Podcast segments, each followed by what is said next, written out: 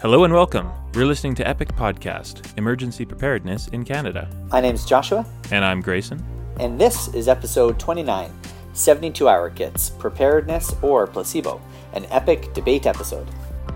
In this episode, Josh and I will go head to head to unpack the issue of preparedness kits and determine once and for all if the much touted 72 hour go bag initiatives hold any water when it comes to actually increasing preparedness.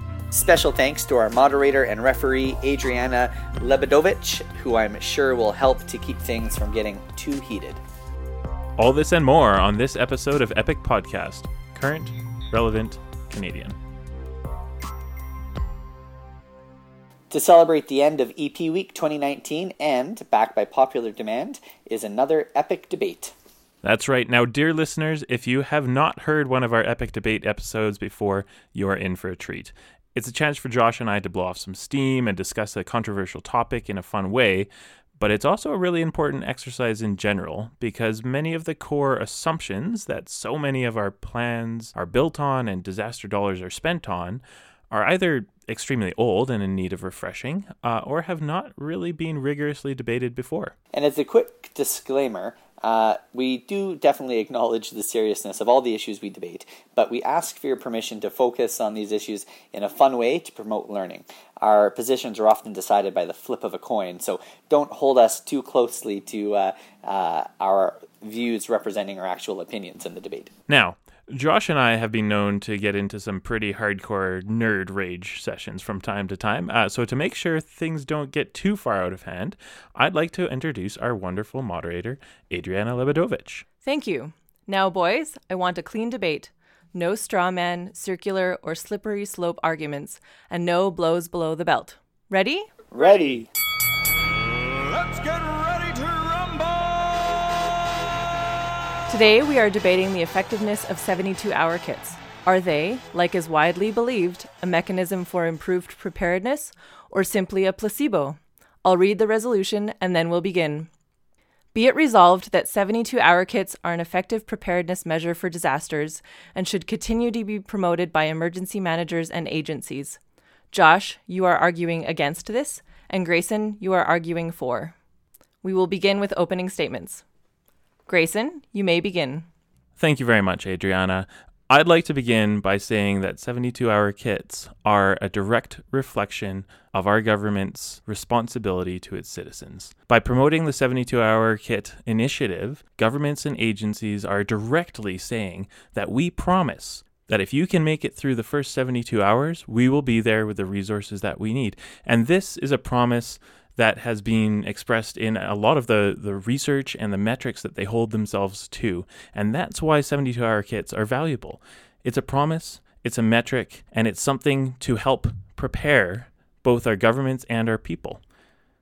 At the base of any disaster, we know that disasters are, are local. And what is more local than the household? Household preparedness is so important.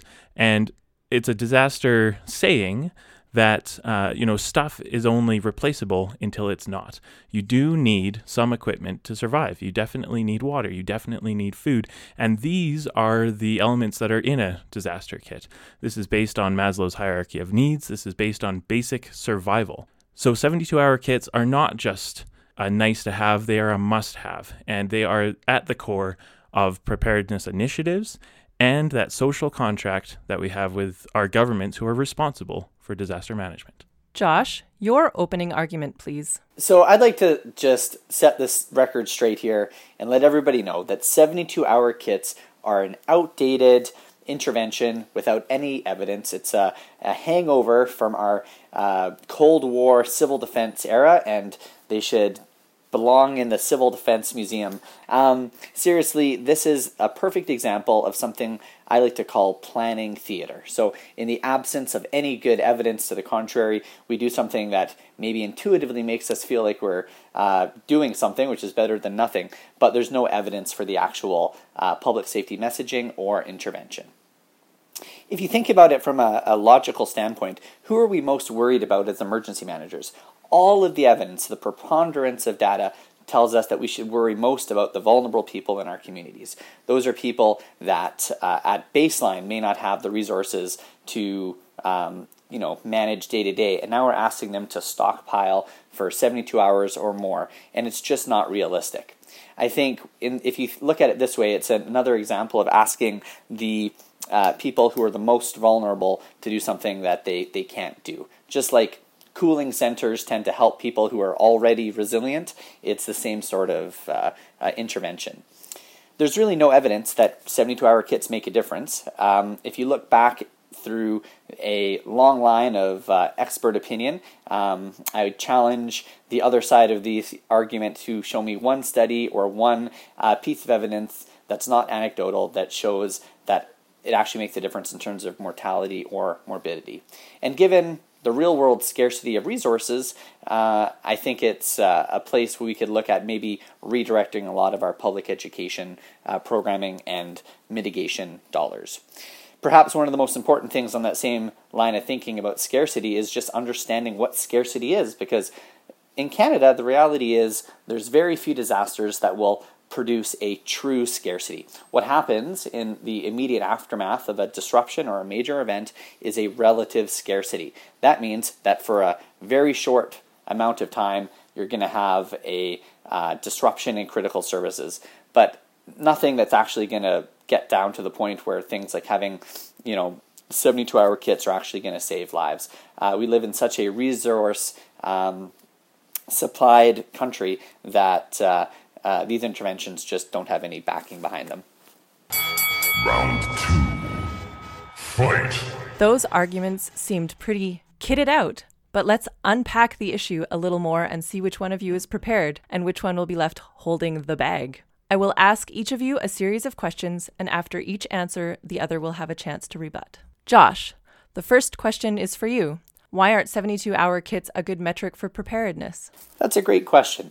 Now, when we're looking at trying to you know measure preparedness, what are we actually getting at there? We're trying to measure resilience and self-sufficiency.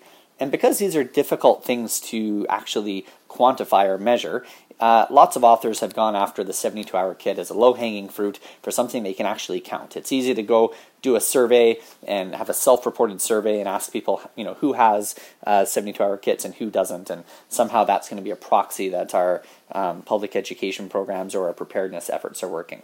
I wish it was that easy, but it really isn't. And interestingly enough, there has been some studies who've actually surveyed emergency managers, and the majority of emergency managers themselves don't actually have 72-hour kits. So, Grayson, I'm curious if you actually have one uh, in your house. Um, but seriously, the the lack of evidence is just um, very plain. And there's been several systematic reviews that have been done. Heagele did one in 2018 in the Journal of uh, Public Health, and he found no supporting evidence whatsoever uh, to actually show that um, planning kits correlated with uh, actual preparedness efforts.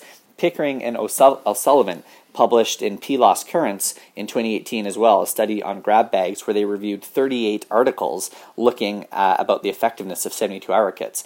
And uh, a lot of them tried to use 72 hour kits as a, a correlate, um, but they really uh, were poorly done studies. And the authors commented on the lack of useful uh, recommendations that any of these studies could, could truly draw. And finally, if you look at what the definition of preparedness that's used in terms of personal household preparedness, the most common one in the public health literature is the FEMA metric. And that includes a range of things that you can measure um, that uh, don't include 72 hour emergency kits. For example, how many households at uh, any given time have half a tank of gas? How many households have access to emergency alerting? How many households are able to turn off their meters or utilities and have the equipment and training to do it? How many households have fire detectors and, and two exits? So there's lots of other things that are measurable. I mean, you could even say in a flood zone, how many people have life jackets? I mean, measuring uh, is one thing. We need to actually figure out causality and uh, get some definitive proof that our interventions are actually going to do what we hope they will. So I think it's a it's a, a, lazy way of trying to do research, um, and it's an easy message that we've been repeating. So it's a nice uh, kind of cute message come Emergency Preparedness Week every year. It's easy. We can just say 72 hour kits, and intuitively it makes sense to us and probably makes sense to the public. But our job is to think deeper, actually follow the evidence, use the science, and make smart recommendations that are actually going to save lives. And I think we need to go beyond 72 hour kits because there just simply is no evidence.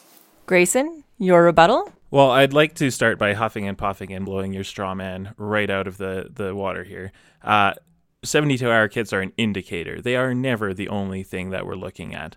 They are an excellent indicator because they are a physical thing that you either have or you do not have. And if you have it, then we can start reading into some of the reasons that you do have it. Was the communication effective? Are you of a socioeconomic status that can afford to start preparing in that way. Uh, and we can start to have a little bit of a vulnerability map based around this metric and others. So to say that, you know, 72 hour kits are the only thing that ever gets studied, I, I disagree with that. I think uh, it is one metric among many. And it's probably the best metric, however, because it is very measurable. Um, it, it's also really important to get a sense of whether or not your initiatives are successful. And if it's a 72 hour kit that is the initiative, then having a 72 hour kit is direct proof that that initiative is working. So, this is a great metric for preparedness and one of the only ones that we can accurately rely on. Grayson, the next question is What is the evidence for 72 hour emergency kits? Well, I'm glad you asked. Josh is of the opinion that there is no evidence to support 72 hour kits. Josh, I challenge you. I don't think you've ever read an after action report then. Uh, in every after action report that I have ever seen, uh, individual preparedness was measured, and 72 hour kits were always lacking and were cited as a reason that the community was not able to support itself. The other thing you mentioned, Josh, was that somehow magically government resources would be there before 72 hours was up. This has not always been the case. If you look at uh, Hurricane Katrina, people were trapped for several days. If you look at uh, the historic ice storms in, in Canada, it was uh, several weeks before definitive resources could be there. It was the 72 hour kits and that, that self sustainability that really helped with people's survival with that life safety element of disaster management. So the evidence is all around you. Uh, and uh, not only are 72 hour kits supported by all of these after action reports, it's also a, peace of mind. People with 72 hour kits feel more prepared. There are studies around the perception of preparedness, and 72 hour kits are an, are an indicator of resilience. So there's tons of evidence, and uh, just because you haven't chosen to look at it doesn't mean it's not there. Zing. so, oh. Josh, you have a chance to debate this. Go ahead. It's a good thing I'm made of Teflon, Grayson. I won't take your your points too seriously. Um, I think uh, if you actually take a serious look at the literature, after action reports are one thing, but unfortunately, we know there's a lot of after action report templates out there, and I think uh, a lot of authors have been drinking the Kool Aid. I'm sure they all, always list, uh, you know, communications and the need for more ICS training as well in every other um, after action report. Uh, the point is that these don't necessarily um, ascribe causality, and I think association and causality is really important when you're trying to evaluate the evidence. If you look uh, and dig a bit deeper into uh, some of the numbers, I mean, there's a lot of expert opinion out there.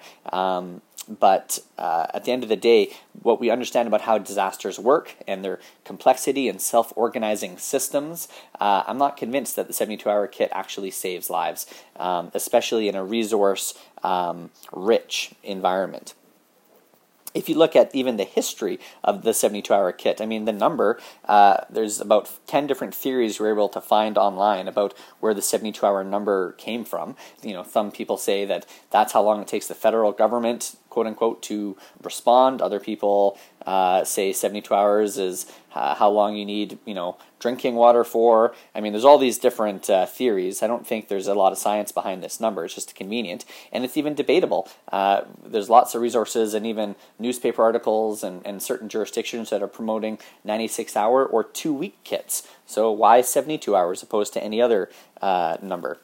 I think uh, even looking at the uh, list of what's included in kits. One one study found 71 different recommended lists on various uh, uh, NGOs and government websites of what your kit should contain.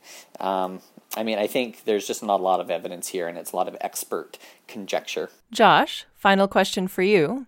If not a 72 hour kit, then what is a more effective approach to preparedness? I think that's a great question. And if we do uh, a scan and look at other uh, jurisdictions, I mentioned uh, the one study earlier, which was a systematic review done by Pickering and O'Sullivan and PLOS uh, just in 2018. They reviewed five different uh, countries uh, Canada, the UK, um, the US, and others and, and looked at what messaging they were given in terms of public safety and resilience.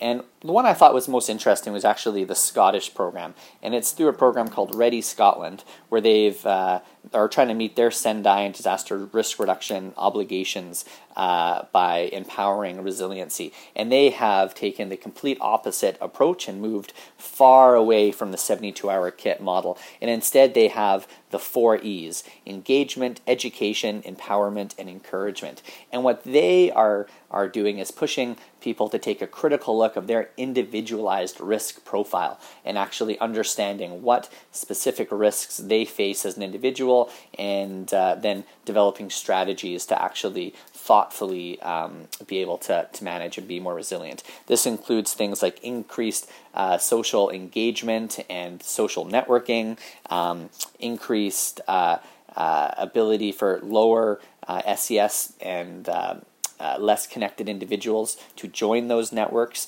Um, so, for example, one of the messaging uh, campaigns included um, people identifying high risk neighbors in their community, and everybody should have a list of three people that they will personally attempt to check up on in a disaster. Um, so, things like that I think are much more uh, useful. Um, and then, if you you know can look at your specific risk profile. You may identify, for example, you're in an area that you may be asked to evacuate due to a wildfire. So then, for you, it's important to always have at least half a tank of fuel in your car, uh, so you're not uh, going to break down on the side of the road and potentially impede other people's evacuation. I think it's interesting that um, some authors. Uh, uh, for example, Ozdefsky in 2018 in Pre-Hospital Disaster Medicine uh, wrote about the impracticality of uh, disaster kits, and to me, it kind of implied that some people might even take a false sense of uh, um, reassurance from having these home kits. You know, you followed an official government checklist that says you're supposed to be safe, and you have this big bulky kit now with you know several days of supplies and blankets and all these different things. Uh, why would you evacuate? You know, you're, you're uh, maybe more likely to uh, to ignore uh, safety messaging that calls for evacuation because you've got this you know 72 hour emergency kit which is supposed to protect you. So I I think we're not even sure that you know this potentially doesn't cause harm sometimes, which uh, I think would be a very uh, important thing for us to find out. Grayson, your rebuttal starts now. So, Josh, your point is well taken. There's lots of different things people can do to prepare, but this is not an either or debate. The debate is if 72 hour kits are effective at, you know as part of a more holistic preparedness approach. 72 hour kits are used across canada from the, the federal government down to the provincial governments and territorial governments all the way down to municipalities. All you have to do is look up 72 hour kits. It is by far the most ubiquitous preparedness campaign that is out there it has gained a ton of traction. It has started the conversation. And yes, it's not the only thing that can be done to prepare, but having a 72 hour kit is proof that a lot of those other preparedness initiatives have taken place. You wouldn't really have a 72 hour kit unless you have had that conversation, looked into what you needed, done your own little risk assessment, and then packed it. Now, the last thing I'd like to mention is your discussion on the frameworked approach to discussing your risks and understanding your own vulnerabilities frameworks are great, frameworks are important, but you can't eat a framework. While your preparedness kit might be full of paper, I'm going to continue to put bottled water and extra food in mine. Grayson, are you ready for your last question? I'm ready. How do kits save lives? Great question. The primary focus of any disaster manager, any disaster management organization, or any emergency response is life safety. Therefore, the primary preparedness initiatives have to be based on the basics of supporting life. Emergency preparedness kits have food, water, clothing, contact lists, and a couple of uh, creature comforts to get you going for 72 hours. That is the purpose. They fill their purpose perfectly, and it's the life safety that they're focused at. Everything else is just pie in the sky.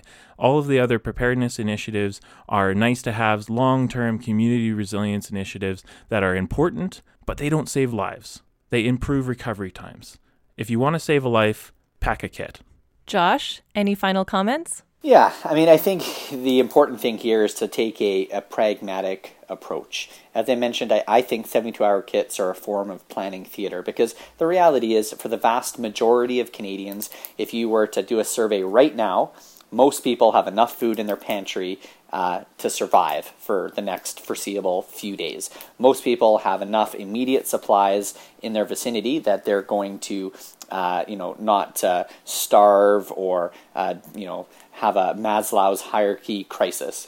and for the very rare situations where there may be a true relative scarcity, uh, we're lucky enough that we live in a resource um, rich country, and uh, we've seen time and time again that the actual response time uh, to get critical um, supplies is much shorter than, than advertised if you look at the lists that exist for what we're telling people right now, the current messaging that we're repeating over in pamphlets and social media campaigns and spending millions of dollars in advertising to get people to do, I'd like to share some of the, the things on those lists, which you can find right now on provincial emergency management websites in this country.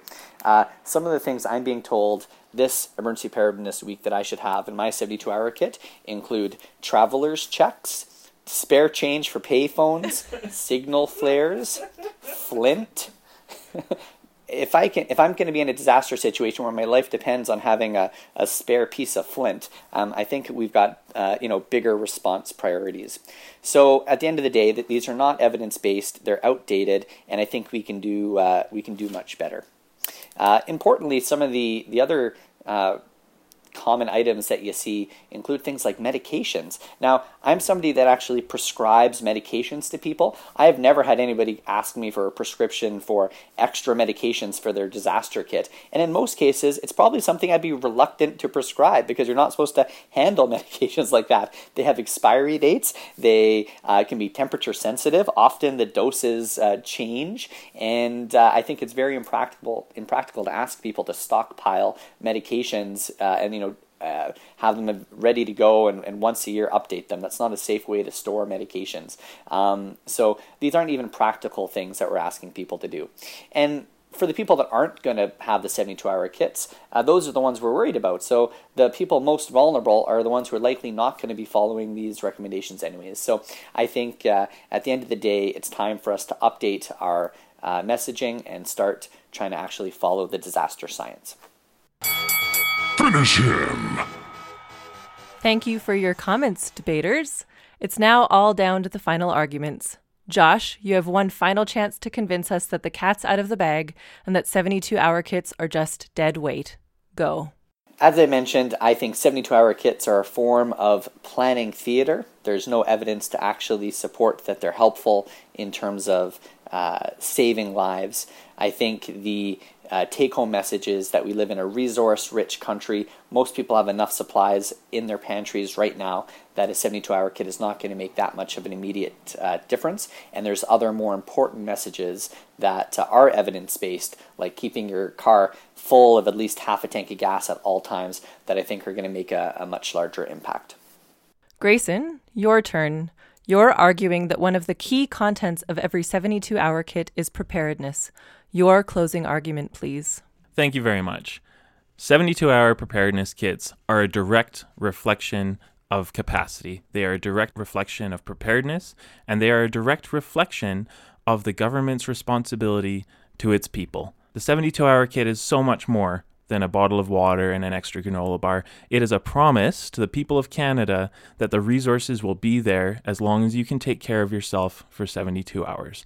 They are the only definitive metric that we have to measure preparedness, and they are a great way to start a preparedness conversation. Thank you. This debate is over. Well, there were some good arguments there for sure, but it's time to pack it in and select a winner. And the winner is. It's a tie. right on. That's right. Uh, as always, we're, we're here to explore the issues, not uh, decide on it. But there's actually one more part of the debate that we're incorporating, and it's called the traitor round. Uh, it's a chance to switch sides and stab, um, I guess, yourself in the back. So, Josh, uh, do you have any actual arguments that I kind of missed in in this debate? Yeah, so I think the, the only um, thing I would say in terms of arguing in favor of the 72 hour kit is just like the emergency plan, it's often the process, not the actual product, that uh, has the value. So, I mean, I do think that there very likely uh, is a benefit to having people um, get together, and if they're sitting down to decide what to put in their emergency uh, kit, then maybe they're also having a, a conversation about you know other important uh, per- risk personalization things. Um, maybe that's less so if you're buying uh, one of those kits off the shelf. I don't know, but uh, uh, I think you know maybe the process is more important.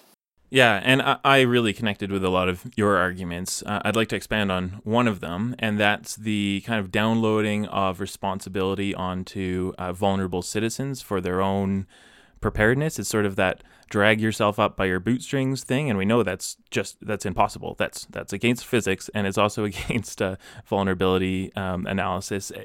I think the 72-hour kit initiative is important, but it really ignores what we know about vulnerabilities.